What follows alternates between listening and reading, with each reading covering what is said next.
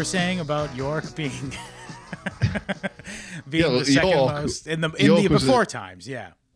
Yes, York was the second most visited town in England in the before times, but uh, those were in the days when we thought it was okay simply to have the streets festooned with Chinese tourists. But now we know so much better.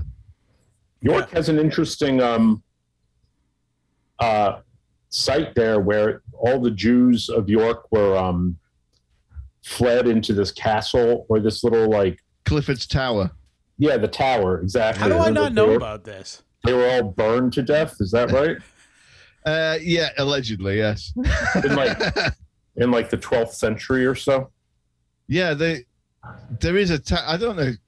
I don't know the details of it, but the I, all I know is that when one goes uh, on any kind of, obviously, if, if an Englishman goes on a trip anywhere, he gets drunk, and the the the Clifford's Tower is normally where coach parties get picked up after their day at the races or whatever it is that they're doing, and the cl- drunkenly climbing to the top and rolling down the hill because it's like one of Okay. those- it's like one of those medieval uh, fortifications, isn't it? There's just a steep hill to make it hard to attack.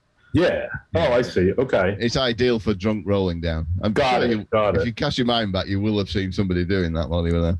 Well, when I I don't remember being able to go inside the tower, but I do I I do have a picture of me taken outside of it. Right? Yeah. This was a long time ago.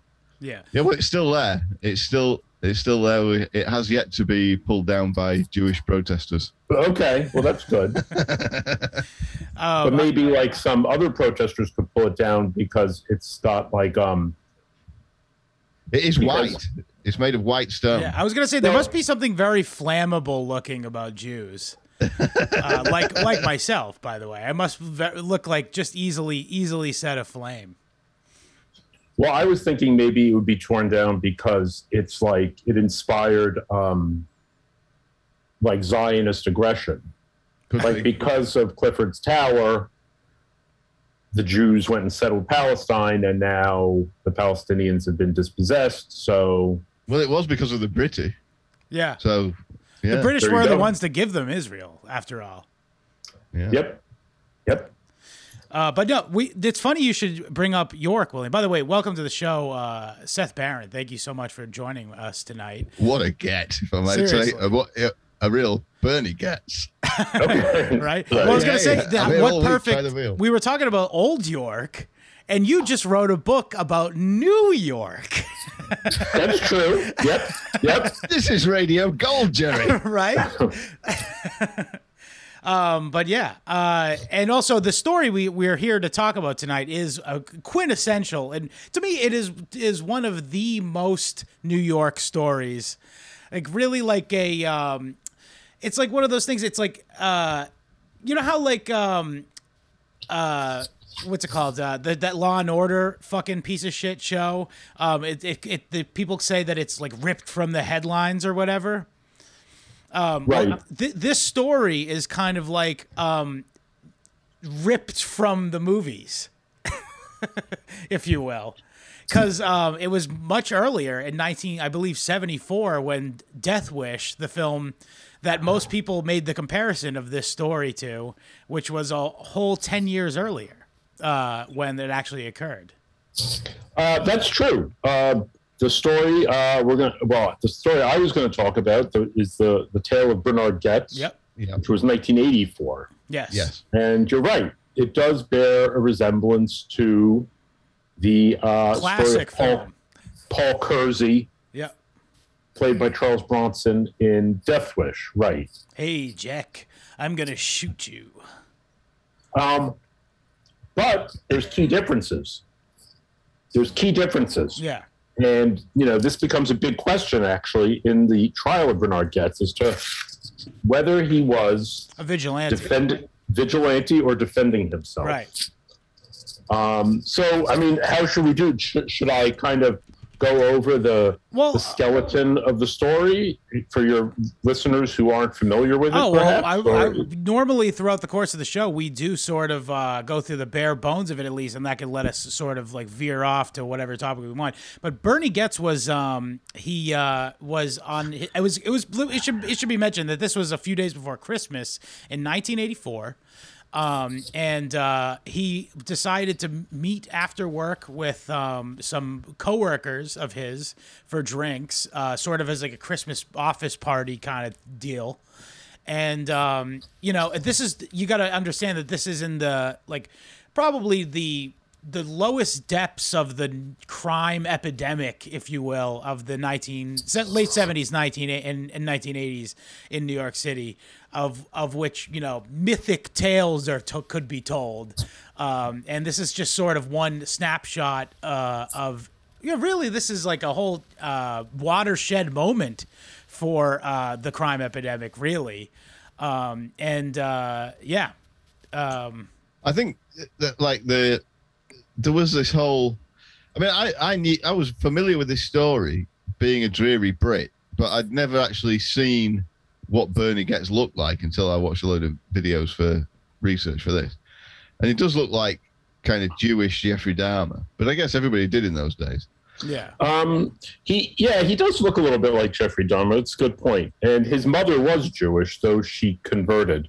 Right. Um, but yeah, I mean, well, that, that was part of what was so interesting about the story was that he's this weedy looking Yeah, I- um, I, com- I computer repairman type who, yeah, I, I'd always know. envisaged him as some kind of grizzled macho man, but he wasn't. Yeah, that like at all. Charles He was Bronson. a- G- but Charles Bronson's just weird looking. Yes. I mean, I well, you'll get any arguments from me, but also he kind of embodies that like uh look, we're this is the Charles Bronson podcast, by the way. But uh, he kind of embodies that um that like uh man pushed over the edge if you will, like mild mannered liberal, like you know, decides to you know get back to his right reactionary right wing roots. who this is um, Charles Bronson Charles you're Bronson, talking yeah, about? Yeah, well, Charles Bronson's an interesting guy because he's a Litvak Tartar.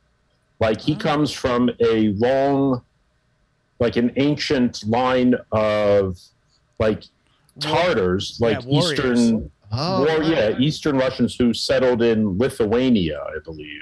Right, because Uh, he looks kind of Mongolian or something. He does. He Yeah. does. Uh, so that's that's his background. Um, I believe he was actually a coal miner, like when he was like nine years old. Interesting. Uh, so he, he he definitely comes from a tough background. I mean, Bernard Goetz sort of more. It, you know, as long as we're going with the film comparisons, I mean, I guess if you think about like Falling Down, the Michael Yeah. Douglas Yeah. movie, That's a good comparison. Yeah. he's more that type. Like, yeah, the- he, he kind of went postal. Right. Yes, I, I imagine that. Falling Down probably was somewhat influenced by this, actually, now that I'm thinking about it. Um, I would say so. Uh, and yeah, and the postal comparison. Uh, I mean, I think that's another thing that people kind of thought of, like you know, Yeah, I mean, or going back, like you know, I mean, to Taxi Driver. Yeah. yeah, Okay, Travis Bickle is obviously, you know, a little bit more of an unstable type and a underworld sort of character, demimonde type. But you know, this idea of a New Yorker who just decides to stand up, like he won't take it anymore. Yeah, yeah. Someday Yeah, a real so- rain's gonna come and wash these streets. Right. I, I think that there's a definitely this this kind of character speaks to something in New York and in New Yorkers who've basically been fed up, pushed around, and eventually snap. Yeah. Uh, which I think is basically what happened with Bernard Goetz. Yeah. Uh, I mean, as you recall, so he was on the subway. Right. Coming back uh, from, uh, or maybe heading to go get drinks, I suppose.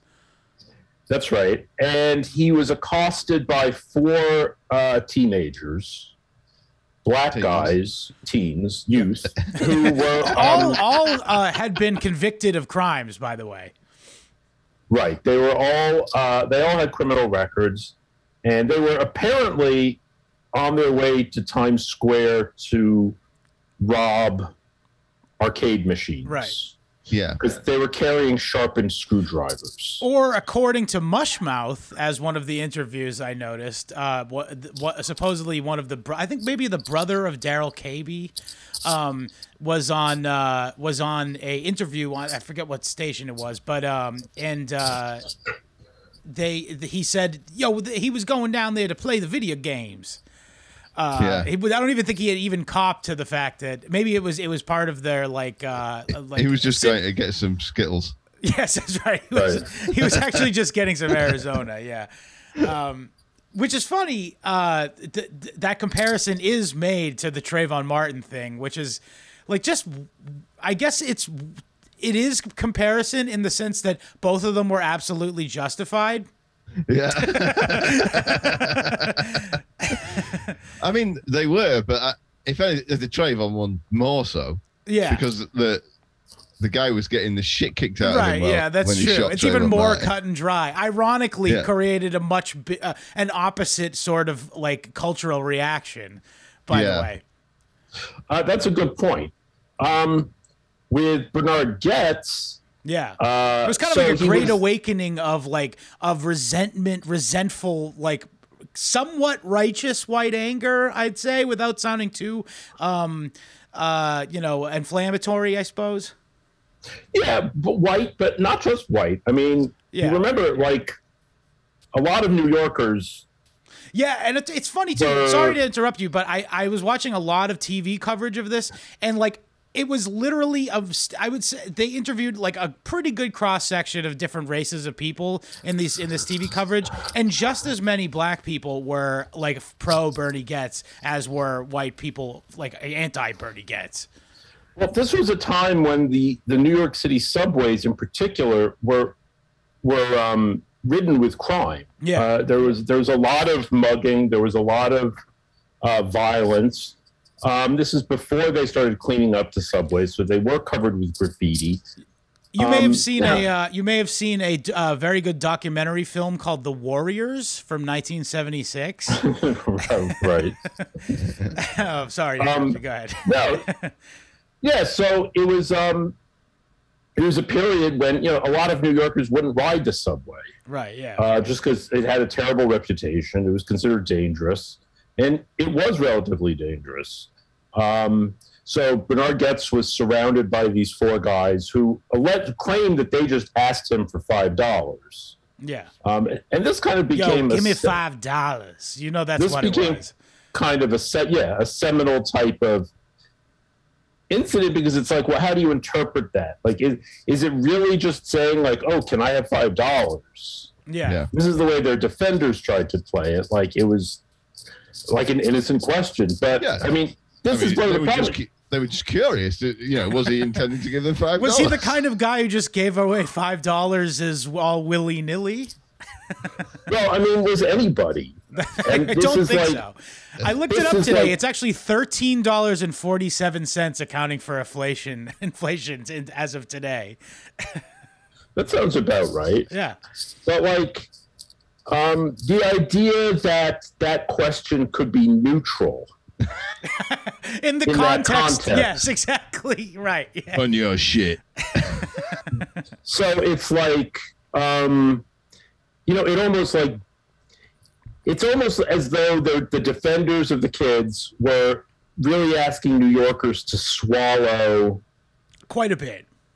quite a bit and, Yeah. and, and in taking it at, at good faith that it was really just a good faith question um, and you know obviously they did. Uh, Goetz stood up and like he had a, he had this gun an illegal gun and he it shot was- the four of them I, I- but for what it's worth, I do want to say that it didn't seem to me like it was like a very like you brought up before a taxi driver. There's that scene where he buys the gun in like in a hotel room. I don't think it was that kind of deal. He mentioned it mentioned somewhere in the Wikipedia article I'm looking at here that he got it on a trip to Florida. So I imagine he probably just went into a store and bought it. It's not like some kind of seedy back back you know backstreet dealing he did to get this illegal gun. I feel like that's like a liberal scare quote sort of tactic to be like illegal guns. Well, they don't. like- well they I mean- generally don't talk about illegal guns because of who generally has them. Well, I mean, in New York City, true. there are pretty strict regulations on gun possession. I'm uh, I'm to understand this. Yes, I am from Massachusetts, so it's not like I'm un, un I am very familiar with egregious um, infringements on the Second Amendment. Yeah. Uh, you know, it, like in England, I, I, I, I- I believe it's like really improper and illegal to own a handgun, to have a handgun. I mean, except in very limited circumstances. I think only the police are allowed them now. It's Okay. that- it's that blatant. It's not quite like that here, but nevertheless, to carry an unlicensed handgun, Yeah, it's a crime. you know, it, it's a crime. It's against the law. In fact, Yeah. technically, it's supposed to man, have mandatory jail time associated with it. So that's Although nowadays, I don't think it's been uh, that's been too enforced. You are released on your own recognizance for a while Yes. before you go to trial for it. I pretty much, pretty much. I do. Um, yeah. uh, sorry to again, uh, it kind of veer off here, but are you familiar, Seth, with the um, the sort of political um, concept known as anarcho tyranny, um, which is kind yeah, of sure. yeah, which is kind of like what we've been using as kind of a catch-all phrase for, like you know, you could you could say like this, like you were saying the the gun laws, particularly in New York City, are pretty like strict and you know very regulated to say the least. Um, in contrast with the fact that uh, you know your typical street criminal uh, will, as we said, be released on your own reconnaissance and uh, reconnaissance and uh, and end up back, you know, end up to be doing several more crimes before being apprehended or you know sh- brought to court for any of their uh, uh, you know mis Yeah, and released again. Yeah, They have to they have to keep catching and releasing them several times before they get round to processing the first charge. right. Well, I mean, what what you're describing is the story where, like, you know, when guns are made illegal, only criminals will have guns. Yes. Yeah, and, and Um, anybody in this who's like got any intention of being law abiding gets the absolute scrutiny of the law and and can't can't move without doing something that he's going to get in trouble Particularly for. now, But with a anybody who doesn't give uh, a flying fuck about it, then they they could just do whatever they want. Yeah, particularly now with certain public health policies that we are all subject to as of late. right. So, I mean, yeah, we, we do have that sort of um, regime running in New York, basically, and especially when the police um, have pulled back from a lot of enforcement. Yeah. It, you know, the, it, it, the people are kind of left to their own devices. However, you know, so I mean, in a sense, we're back to where we were in many ways uh, back then. But I imagine you know- the, the Bernie Goetz in 2021 would not be treated the way Bernie Goetz was. As you Uh, know, he, he guys, Bernie Goetz today would probably be treated a lot. I suspect he would be treated a lot worse. yes, I would. I agree. Yeah. Yeah. I would imagine it would be similar to another case we had just mentioned, the uh, George Zimmerman uh, before. Um, which, by the way, both of them, you know, pseudo Jewish, but not really. kind of right. I don't think Bernard Goetz's Jewish um, Yeah. Jewishness was much of a uh, didn't really come into play back then. No, probably Uh, not. wait, well, wait, it's also New York, so it's like everyone is Jewish. so Was George, but George Zimmerman isn't Jewish. No, I know, but his name is, so it's funny to say that he's Oh, Jewish.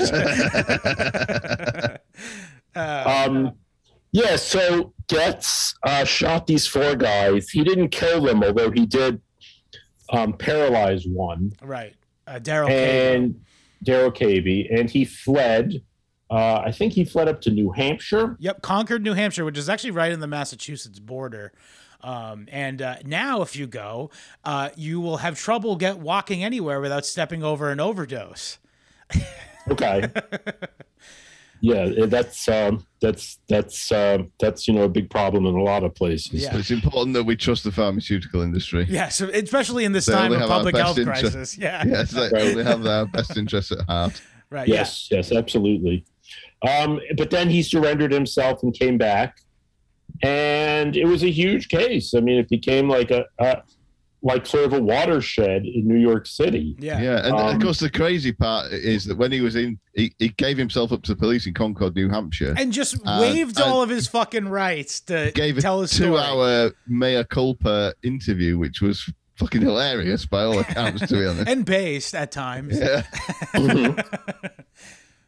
Yeah, he said he said like uh uh I, he he claimed to have uh, looked at each one of them after he'd shot them because he I think he missed he had five shots and he, and he missed one of them, so he he he loosed off four and the third guy is he looked he looked at him and says oh you look all right I'm going to give you another and shot him again or some, some crap like that and he said he wished he wished he'd killed them and the only reason he stopped firing was because he'd run out of bullets and he was going to gouge, gouge their eyes out with his keys and all that sort of stuff Yeah. Yeah, that didn't that didn't help his case. It did not. But but from the okay, I did so William something you sent me was a video uh, from the 90, 92nd Street Y. Um, Yeah. And uh, by the way, literally the most. Speaking of Jews, the most Jewish video I've ever watched in my life. um, well it's illegal it's a it's New York lawyers what I know, expect and it's also the who's who of who's raped. Oh, who's who of who's what? who's raped. Oh, okay. yeah, well, uh, what's his name? Uh, Steven Pinker was the host. Uh, well, well known as a uh, frequent uh, flyer, if you will, on the Lolita Express. Um, he did a great job of he hosting that was, I'm not gonna lie, the guy Yeah. fucking could run a- run a talk a chat program. If yeah it was very good when, when, when is this from? Uh, 2014, and Geraldo Rivera. Oh, okay. By the way, also Geraldo Rivera wants everyone to know that Rivera is not his real name, and he is indeed Jewish. At the very beginning of the video, he goes out of his way to let everyone there know. Okay, that's helpful. yeah, I know. Um, but yeah, don't what worry, the- I'm not a goy. What was the um? What is the video about? Uh, Bernie Goetz. It's it's like Yeah. it was called Trial and Error was the title of the show. Um, yeah it was a series of shows about yeah, yeah. and controversial trials I think they had done a, bu- a bunch of them. Like he had Dershowitz on to talk about OJ and like all this fuck. It's yeah. But anyway, um, it's a really good show actually they had I uh, enjoyed. it. It was a good watch. they had I'm the prosecute they had the prosecutor and the uh defense lawyer and a juror.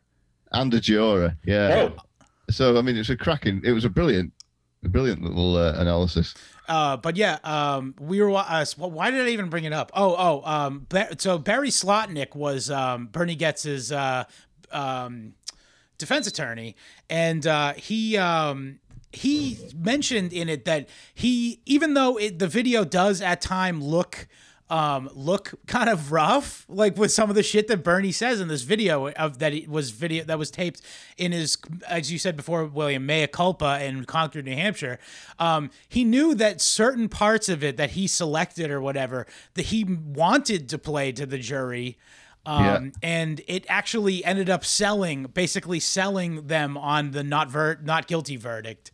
Um, and yeah because they they got an, an expert in to say that people who've been through that kind of stress can't be relied upon for well, not just that, but also I think you know the high verbal IQ came into play, and he, uh, you know, he just put into words the way that a lot of New Yorkers were feeling.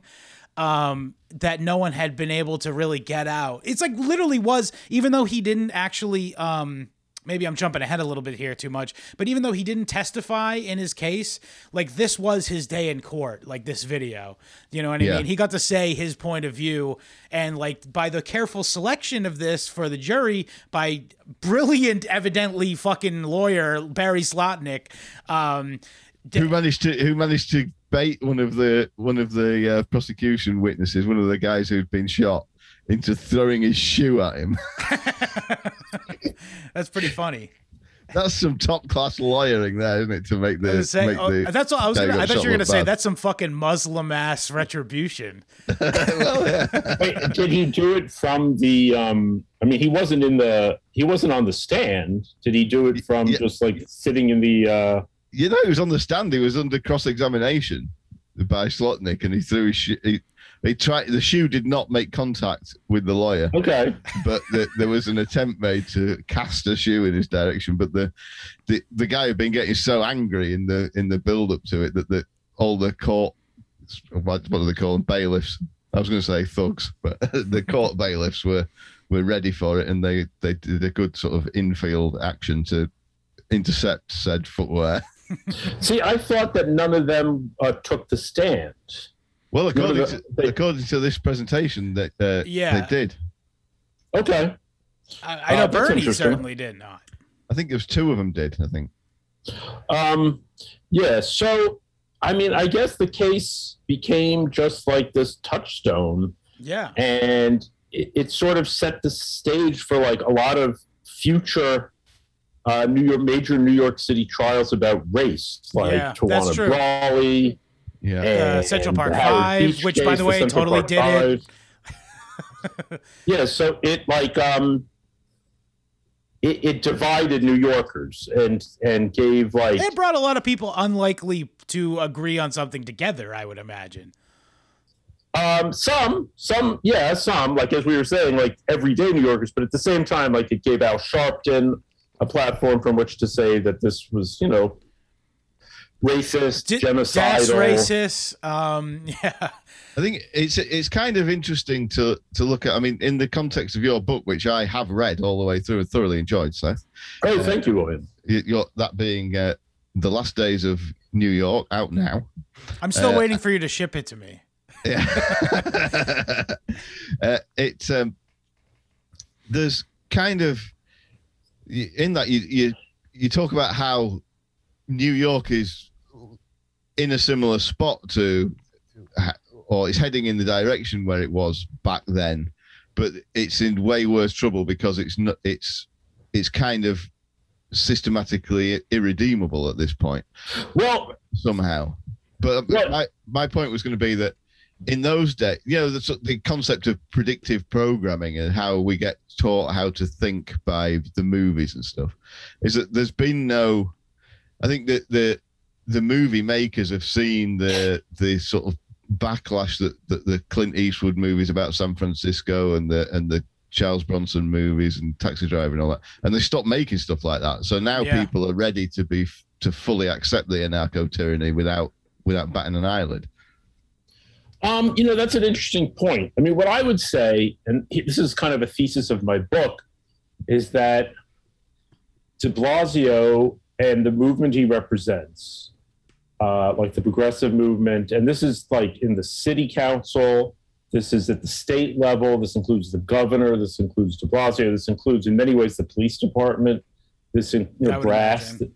this includes, you know, the defense bar, the prosecutors, um, that they have dismantled the toolkit of crime fighting and crime prevention. So back when Bernard Goetz was um, around, I mean, Giuliani was elected, what, like eight years later. Right. Yep. Um, Giuliani initiated a revolution in policing, and he had a whole toolkit available to him with stop, question, frisk, Yep. uh, you know, and just active neighborhood policing, uh, broken windows policing. A lot By of the that way, has policies that are all ver- that were all at the time very popular in New York, Uh, especially across uh, uh, like- demographic lines. By the way, yeah, go, going. I think mainly with black church ladies, wasn't it, who were in favour of? you know the primary victim of black crime. Yeah, right. Um, yeah, I mean, even if you go back to uh, the the foundations of the drug war in like 71, 72, when this was announced, um, Nixon called the Congressional Black Caucus into his office and asked them what he should do. And I mean, it's all taped. yeah. Yeah, Charlie he loved to Rangel- tape stuff. Fucking Charlie hysterical Rangel- shit. Charlie Rangel was like um, front and center in demanding that the administration declare like a major campaign against heroin uh, pushers. Right. Uh, Rangel himself said he wanted to see these people uh, in jail for life. Um, Well, if that's not, going like given happen. the, if That's not not- given the death penalty. That's never So- going to happen to the CIA. No. and um, so this was like a major uh, this was a major thing that came out of black commu- black churches the black black middle class they definitely had a, a sense of like demanding law and order um, um can can I make a point here? And this is probably the most edgy thing I've said on the show.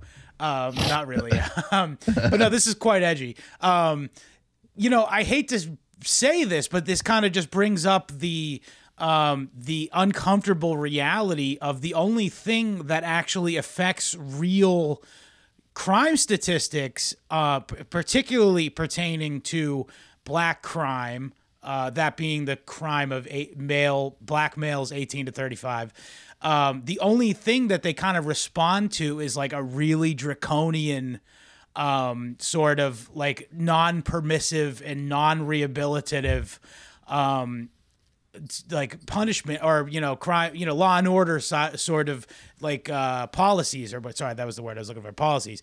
And you know like in terms of you know a lot of people will will often point out that prior to prior to the civil rights movement and prior to the welfare state like that was the highest pinnacle of black uh, legitimacy of black literacy uh, and like the only thing that like so to speak moved the needle on black people was when they were you know sort of segregated and and and forced uh, to follow like pretty draconian like criminal pu- you know criminal uh, punishment and whatnot uh, in response to uh, you know any and all.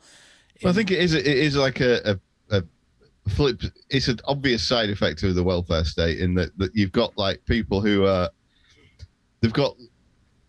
It's unreasonable for a, a poorly educated urban youth to have uh, great expectations of a future if only they keep if only they keep the nose clean Be- because th- they've been brought up in this kind of uh, baseline welfare state well it, things can't get any worse than this because i'm already on welfare and, and it, it's, it's okay you know i can supplement it with a little bit of a little bit of being a wide boy and then uh, and then you've really got nothing to lose other than the actual punishment itself. Whereas, like, if you're a, you know, head a captain of the football team, clean cut white boy, you're expecting to get a, I don't know, a job in a, in a fucking corporation somewhere and be a and be a high flyer as long as you don't fuck up.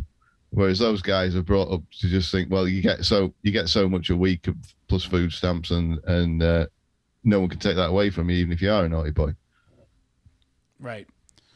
Um, yeah, I mean, I can go along with some of that. I mean, I, I'm not going to say that like that blacks like congenitally like you know crave the lash. No, no, No, it- no, I don't mean it like Like, that at all. no, it's in England. Like I have this conversation with the because in England the, the black the black people are all white, if you know what I mean. In this, in this Okay, right, right, right. So like the we, we have uh, our melanated uh, population is either Africans who come over here to work and are extremely straight laced by and large, uh, and the, the West Indians who are based who kind of in a way they're the the last remnant of the white working class even though they're not actually white. And that for the most part they're you know yeah, but who who commits all who commits all the knife crime over there? Well, it depends where you where you are, but the mo- most it, mo- most of the I don't I, I don't really know about that per se because I don't really I'd imagine keep up it's, with the it's media. but I'd Probably say majority broad- white. I honestly not. I would I would imagine Not to so. throw shade- But- but shade on it- Whitey, but- certainly where where I in the region where I live, which is pretty a pretty poor area inside the towns around here. It's all white. You know, all the crime is is white guys Gypsies. in tracksuits. Yeah. Okay, Yeah, but, Um, and, and they get treated the same. You know, they get hassled by the police, and you know they're just that they're the welfare underclass, and that's that's just what it is. They're they're all into drugs, and you know, like the, like the the Asbos. yeah, that kind of thing. Yeah, yobbos. Okay. Um, well, what I was Mate, saying, have you got a license for that K two? well, what I was saying about like what happened in New York is that, so let's say like the next mayor, Eric Adams, was like a Giuliani. It's a it's already a foregone conclusion to you that he's going to be the next mayor. Ye- Oh yeah, I mean he's he's um he's he's you know the Democratic nominee. And Oh, is he the na- okay? I haven't been following close enough. I didn't realize he was actually an attained nominee. So yeah, you're right. He is going to be the next mayor. Yes. We we have donated thousands of dollars to Stacey Pressman's campaign. Are you telling me this was a waste? I think it may have been. Oh, I'm no. sorry, I'm sorry about that. But she I'm has really a wet fanny. That may be. but she cares about animal rights. What a winning, winning political message. Well, actually, both Eric Adams and Curtis Sliwa are pretty pretty keen animal rights people too. Okay. Well, Uh, well. as So is Bernard Goetz. yes, that's true. The squirrels. Yeah, he's he's a, a avid keeper of squirrels to this day. Is Mr. Yeah, Goetz running again this time? He's not running. Right. He is not run, running. He he did run for um for mayor in 2001, I believe. Um, he got a couple thousand votes. Missed Um, opportunity. But the thing is, say if Eric Adams was like a Giuliani type Yeah. today, he would not and and wanted to crack down on crime. I hasten to say he would have a difficult time of it. I think that what De Blasio The and the rest of the right? progressives, well, what De Blasio and the rest of the progressives have done is, in a sense, codify chaos. Mm. They have placed, or for instance, they uh, stop, question, and frisk is no longer in the toolbox. Right. The NYPD is under a federal monitor, uh, which oversees. You ever heard of something called the Tenth Amendment? well, that doesn't apply here. So they they um they uh, monitor all of like the NYPD's Right. uh, stop and frisk policies and practices. They have gotten rid of. Uh, they decriminalized a whole host of quality of life offenses like public urination, It's turnstile jumping, if I'm not mistaken. turnstile jumping, things like that that police used to use as a as a kind of pretext. Like it's not that you would necessarily go to jail if you jumped the turnstile, but the police could stop you, search you, see if you had a warrant, um, you know, find out if you were carrying a gun, or you know, Right. sharpen screwdrivers, as it were, Uh, with Bernie Goetz. Yeah. right? This type of thing. Um, they have instituted bail reform, so Yeah. you know you And that can't sounds people- nice on paper, doesn't it? Well, I mean, it, you know, It's reformed. It's going back to the way it was before. oh, right. Well, that, that's a good point. Like calling something reform makes it Yeah. sound as though you like That's what I mean. Yeah. it, but- Bail reform. This sounds great. How? What are we getting out of it? right. And as, as it is, it's turned out to be something of a disaster because, you know, people are arrested and then, you know, almost immediately released. Yeah. Um, now, even if there are issues with the bail system, which is unique to America, like other countries don't have the same the same system of bail, but it's um, it does perform like it, like keeping someone in jail for 24 or 48 hours can at least have the uh, the benefit of incapacitating them. Like they Yeah. can't go out and commit revenge against whoever like you know annoyed them or continue their beef or whatever. So it can it can kind of cool things down. That's gone. Uh, yes, and the, Yeah, it's- it's- the new district attorneys are, you know, in line with what we're seeing across the nation. Yeah, it's really shocking some of the stuff I've seen just recently. Someone, uh, uh, a black woman who was a district attorney, I don't remember where it was. Uh, forgive me, but uh, would just didn't show up for um, a murder case. Uh, and a, a murderer ended up being let off basically of of like a, a like a young lady, uh, white lady, and a young like a child uh, and he, you know, the, the, the they just chose not to try the case. It's fucking insane. This is anarcho tyranny. This is like the end of of a nation. Like this is how people. This is how it becomes Mad Max outside overnight. Uh, Yeah. When you put people who are so politically motivated in in what is supposed to be the supposed to be the most fair of the or ideally would be the most fair of the branches of government the judicial branch It's bizarre. I mean, it, what's what's kind of amazing is to think that for for decades you had law and order people running as prosecutors, and that just made sense. Yeah. And then all of a sudden, I guess the left realized, oh, well, we could do that too. Why don't we just take over those offices? Um, And liberals are fucking idiots. They'll vote for anything that just sort of vaguely f- affirms their beliefs. They'll do anything to fucking, you know, just own the enemy, which is you kind of got to respect them for because they don't really give a shit about what their life is like in order to win politically. But I, it's, I don't even really particularly buy it as a. I mean, I yeah, I know that it is the left that's doing it.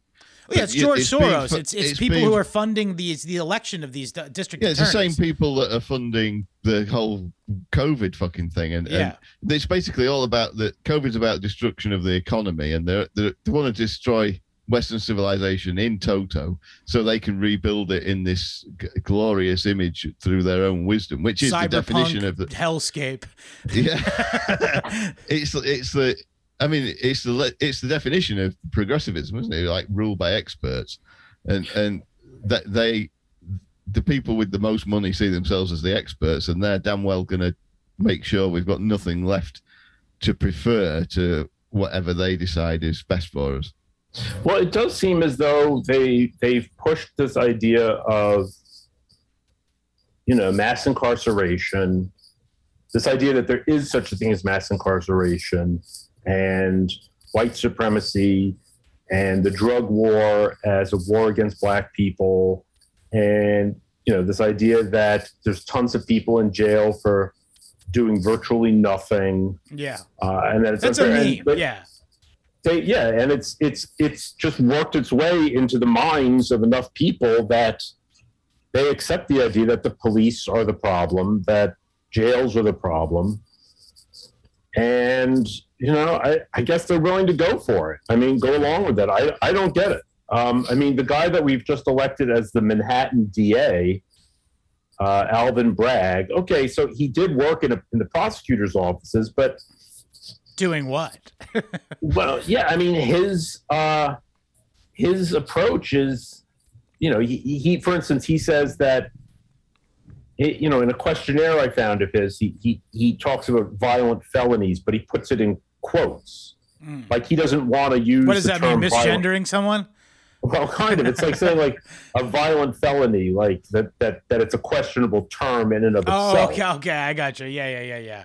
So Because really, it's just an expression of Problematizing the concept of a violent offense. yeah, no, he is, and he says that he doesn't What's think this that guy's violent last name? Brag, B R A G Okay, G. all right, fine. But he Just doesn't asking. think that he doesn't think that violent felonies should necessarily entail jail time. Um, okay, rape and murder, he says, should probably have jail time. But Right. so if you go up and just like beat Oh, so somebody he- up, he's some kind of right wing reactionary. Then, if he thinks people Right. should go to jail for rape and murder. I mean, kind of. I mean, he's not an absolute prohibitionist, so yeah. Um, but you know, so he thinks that if if you beat somebody up, push them to the ground, that that jail is not really appropriate.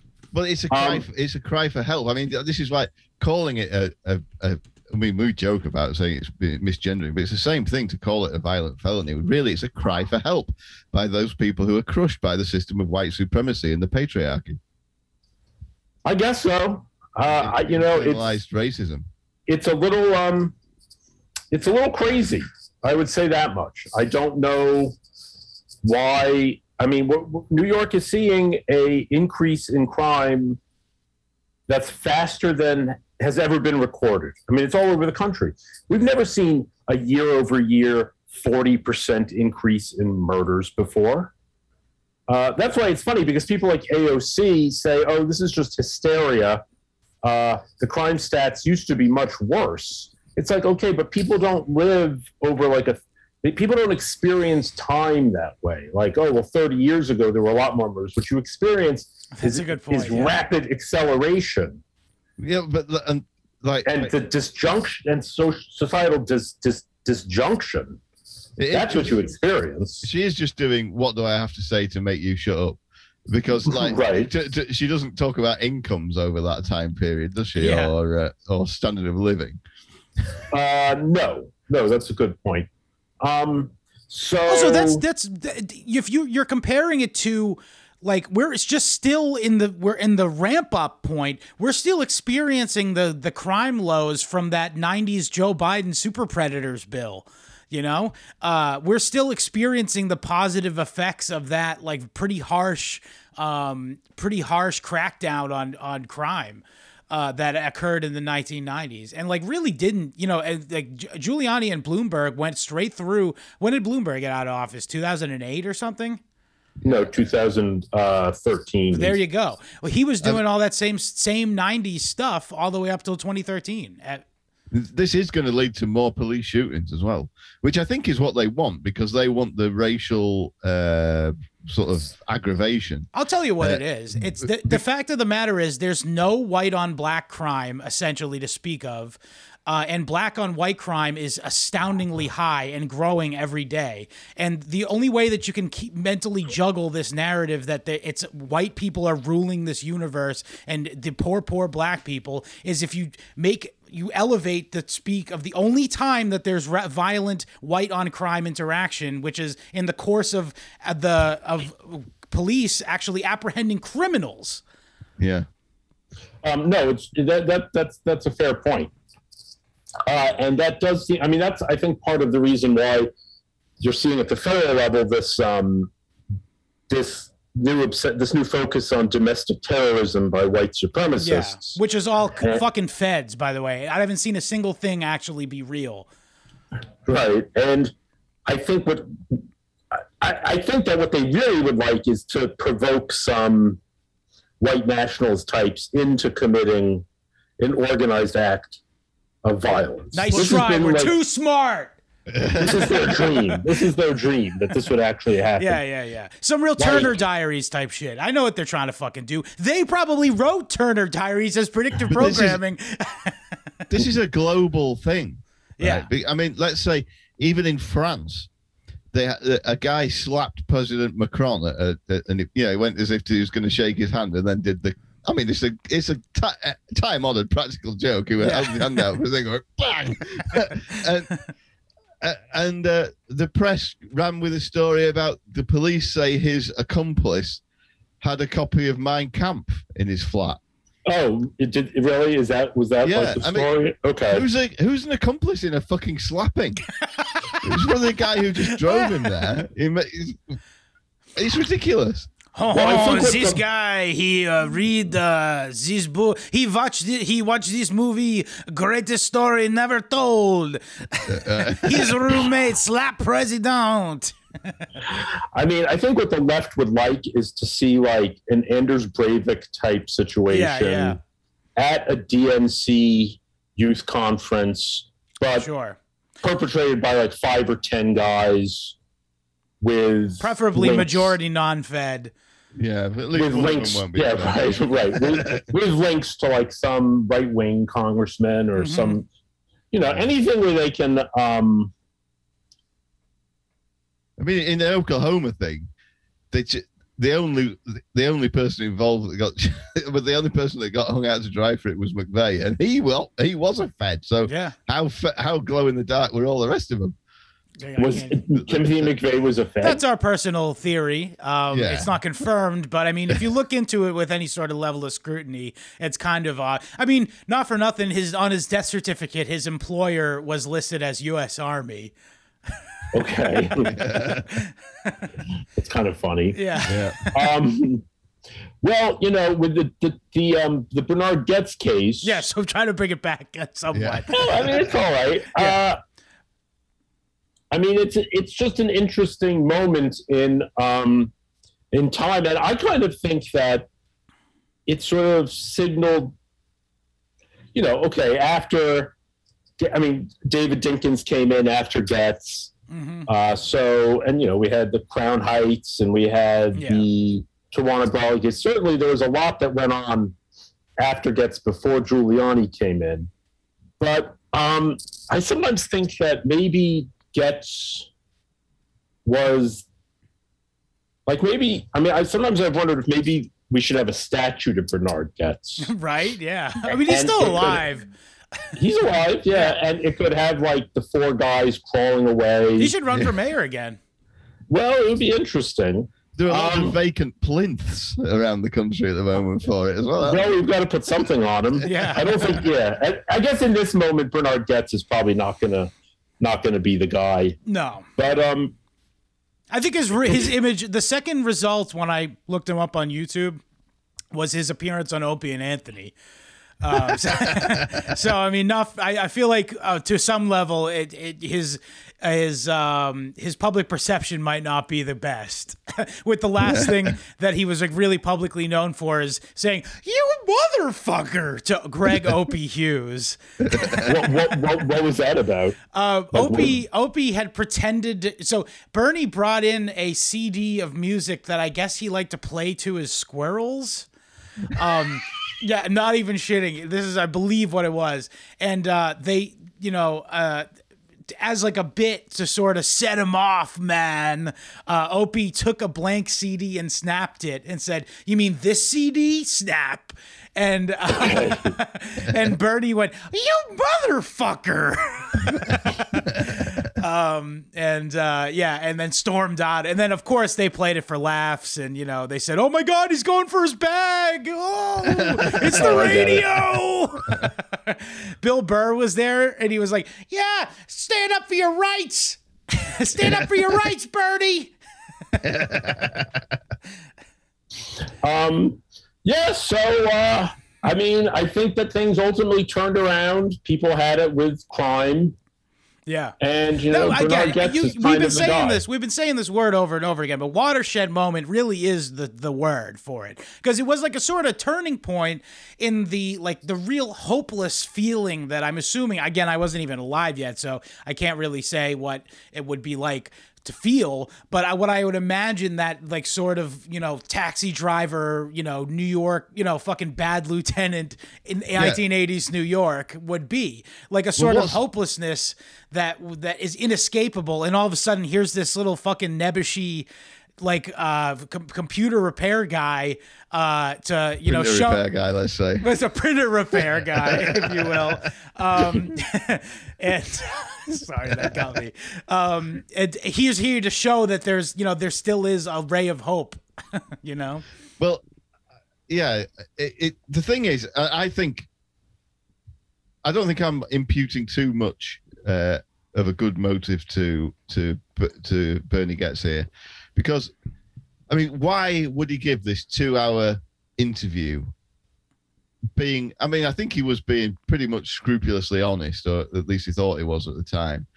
Uh, and say and saying explaining exactly why he did it and having having it put into the public record. And I think if there's any, I think that was probably his real act of, you know, people talk about civil disobedience, but he's saying, look, this is what I did and this is why I did it, and that and in combined with the propaganda of the deed, as it were, of actually having shot these guys, Mhm. he, he he's he's put the authorities in a corner.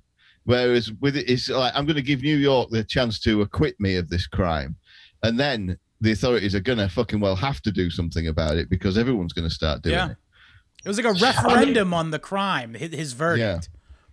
It, it's kind of it, it is sort of fascinating because he admitted freely that he did it. Yeah.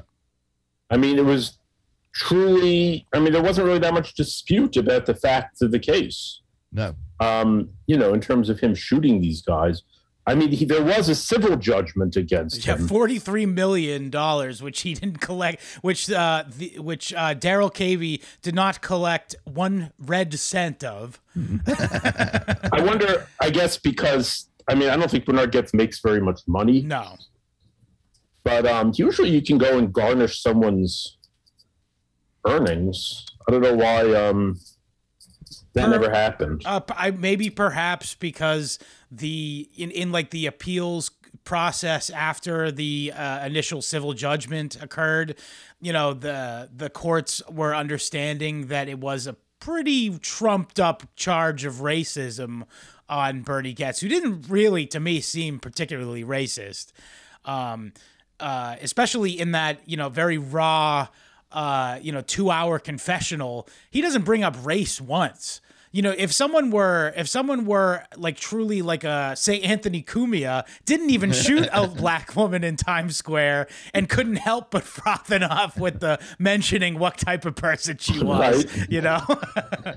um, he didn't even get into something so serious as Bernie Goetz, but um that's exactly what I'm trying to say, though, is that Bernie didn't. Certainly, the fact that fucking Ron Kuby Vulture fucking tried to make it about um about like a racial angle is it's kind of absurd. Um, you know, one thing that's interesting, just as a postscript, um, one of the guys shot by uh, Bernard Goetz, James Ramseur, Mhm. killed himself 27 years to the day after the shooting. Do you think it was intentional? Yeah, I mean, it, it was suicide apparently. And um, Ber- uh, Get, Bernard Goetz said, um, asked to comment, he said, "Well, it sounds like he was depressed." Based. Um, I, I think that the, the the autism wasn't bandied about as much in those days as it is now, was it? no, I mean, I, I don't think I- there I- was a word for it. You were just weird. Yeah. do you maybe. think? Um, do you think he's? Um, do you think? I think they would uh, call him that now. Yeah, I, I think it. I mean, my personal view is, yeah, sure, there's such a thing as autism, but I think it's it's overblown as a way of diminishing uh, sort of typically masculine traits uh, in b- b- maybe not the most sort of uh, sexually eligible males. You know, like, Hmm. so a- any guy who uh, is interested enough in something and can concentrate on it enough to become good at it, oh, there's something wrong with him. It's like everybody says, oh, I've got ADD or I've got OCD just because you, you don't like gay. leaving dirty dishes in the sink. It's just uh, every, Right, right, right. everything's a mental illness now, and it's a lot of bullshit. I'm a woman. Curiously, James Ramseur, uh, uh, right after the, um, a little bit after the Goetz shooting, he um, he he went to prison for a very long time for um, raping and robbing a woman on a rooftop. Yeah. Uh, so he um, Raped her at gunpoint. A pregnant woman raped at gunpoint. I mean, this is like the uh, like George Floyd. yeah. basically. But Basically. George Floyd, I guess, didn't rape a pregnant woman. He just robbed her. Yeah. Um, But the, But- the the whole thing with uh, rape, uh, uh, unless it's at gunpoint, it just doesn't feel right. It's true. I, I guess not. I guess Yeah. not. Is Dar- did Darrell Cabey die? Uh, yes, he's dead. He died in two, 2011. Yeah. Um, no, I thought James Ramseur died in 2011. It says he, K, Cabey, who had been left paraplegic and brain damage as a result of his injuries, obtained a civil judgment of 43 million against Goetz. He, Cabey, died in tw 2011 without ever having received any money from Goetz. Oh, okay. Um, Maybe he couldn't get an that's ID. interesting. Yeah. Uh, it would be curious to get to get the the the um the remaining guys back together. Yeah, it's like a reunion with Bernie. Why not? Yeah, yeah, yeah. That's what I was thinking. Yeah. Um, well, anyway, Maybe you know, Stephen Bernard- Pinker can host it. Yeah. no, maybe we, we should host it. Oh, We should get fine. I'm open to it. Yeah. Well, you know, Bernard, Bernard Goetz was arrested a few years ago. Yeah, for, uh, um, weed, right?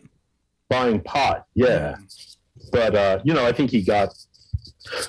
I don't think some, he. yeah, he got some sort of slap on the suffered wrist. very much. Yeah, I mean, Yeah. the guy's been probation on a murder something. charge. He ain't worried. He ain't shook. Yeah. No, no, and He did actually eight months in the pen standing on his head, too. Let's not forget. Right, right. Uh, so you know, he's a um, he's an interesting guy. I mean, he lives near me. I mean, so I've never seen him, but um, he he's around. I could go. I could go seek him out. Um, I, I just don't know what I would say to him. Yeah. How are the squirrels?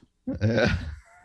I could ask him that. I mean, it's funny because Curtis Sliwa was a big supporter of Bernard Goetz. Yeah, that's true. he was in a know, lot he of the interviews. Uh, he was interviewed a lot in the TV coverage that I watched uh, in preparation for the show. I wonder if that'll come up during the um, The election, yeah. during, the during the election. This is this is uh, Curtis Sliwa was absolutely world famous in the late seventies when I, I he was on the TV in England all the time. When Yeah, yeah, yeah. No, he really was. Guardian Angels was a huge deal back then. it Um, was like liberal media kind of liked it because it was it wasn't the police. It was just like these kind of they sort they had a bit of a love hate thing with it. The BBC they would do they would love to do a, a little documentary about it, follow them around with a film crew, but there was this kind of oh maybe we could have this instead of the police uh, and but you know and these guys they don't have guns and they're you know they they they're all nice and polite and they wear little red berets and look like you know what Well, you know what? In a sense, it is like this is. I mean, isn't this what they say they want? They want to get rid of defund the police and have Yeah. Yeah. community, community. You know, social I don't know. workers, which is all well and good until Well, one of the I- social workers gets raped.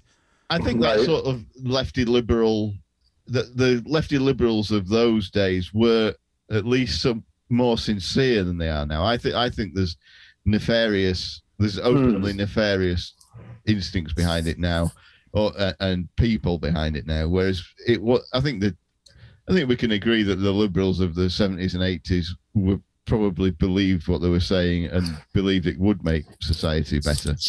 that could be. You you may have a point. I mean, to be fair, I don't. I never really got the feeling that the guardian angels were necessarily. um Effective.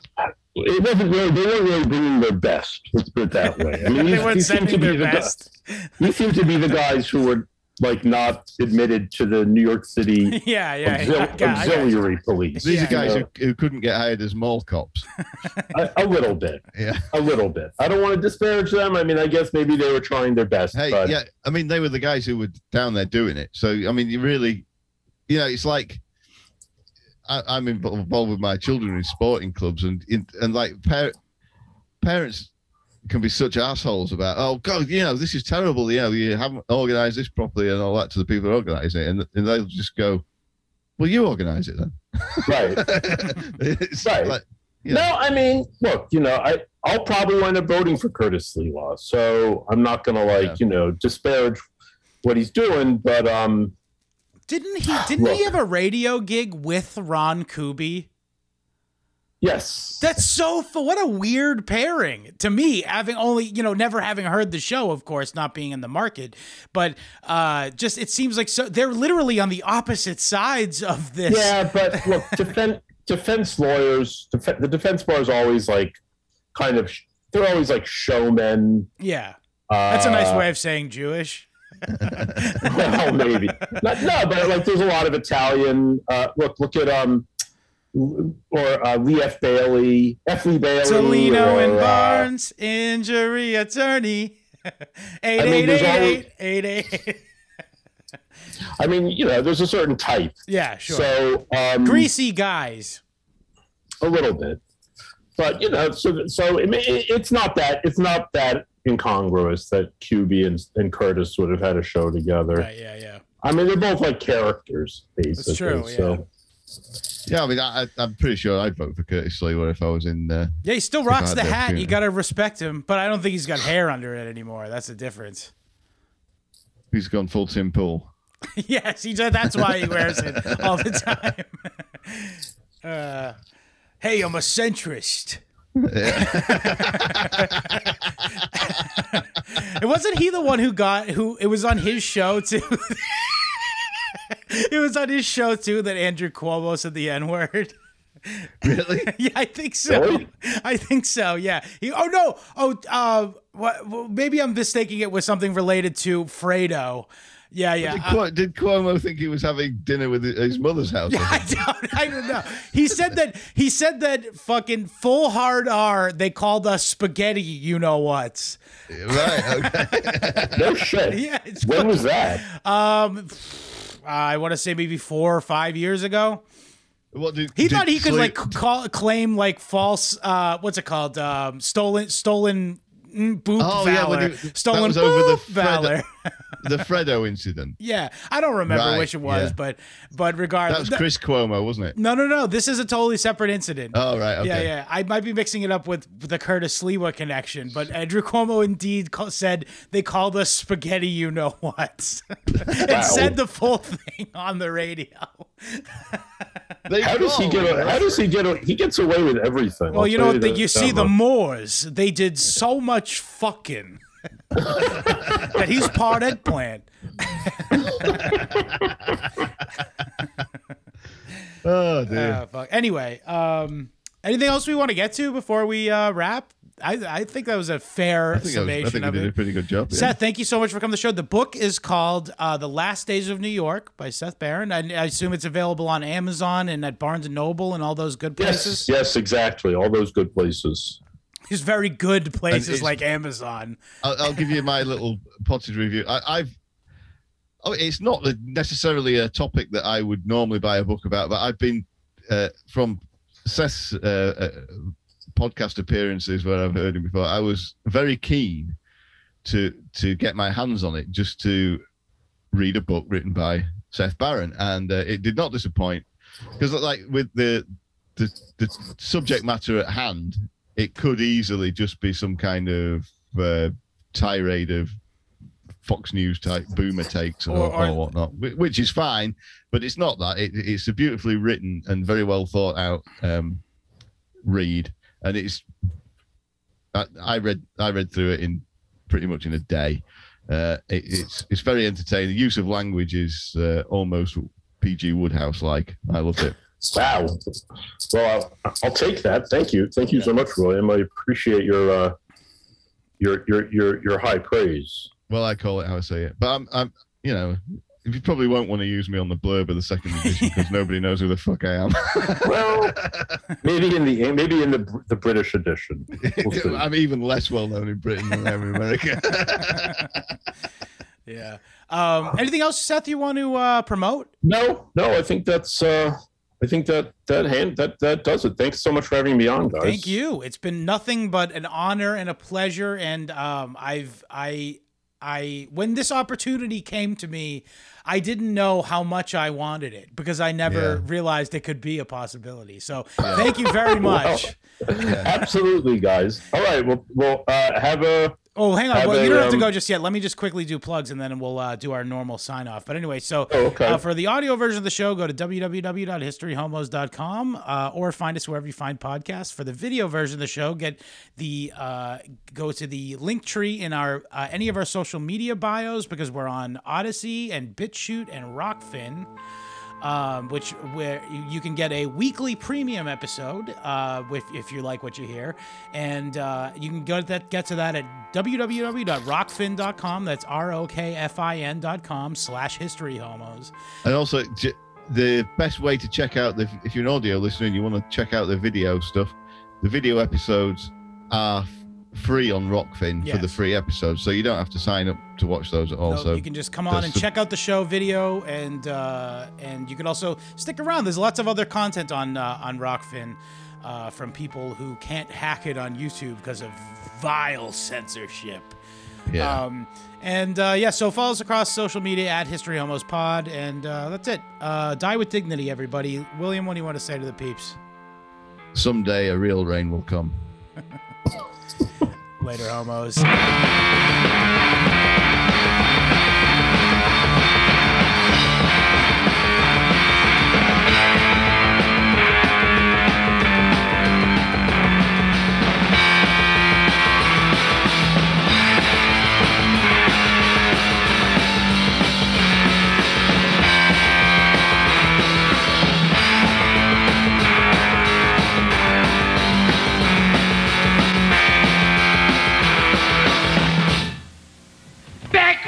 Big girls?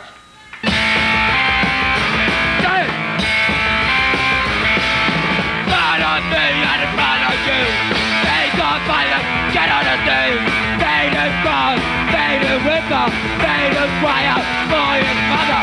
Wow, what a show! 122 hours of beer. 122 hours of beer. 122 hours of beer. 122. 122. 122. 122. 122.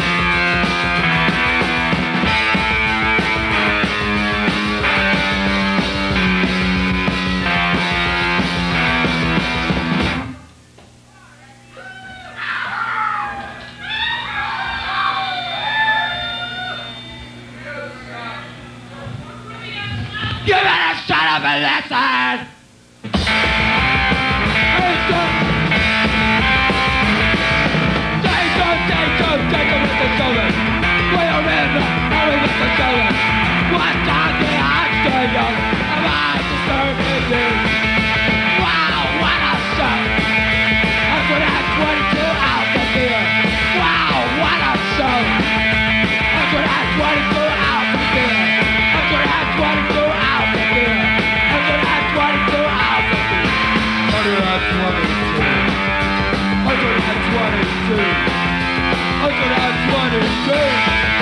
That's what I'm to means. That's what I'm it means. I I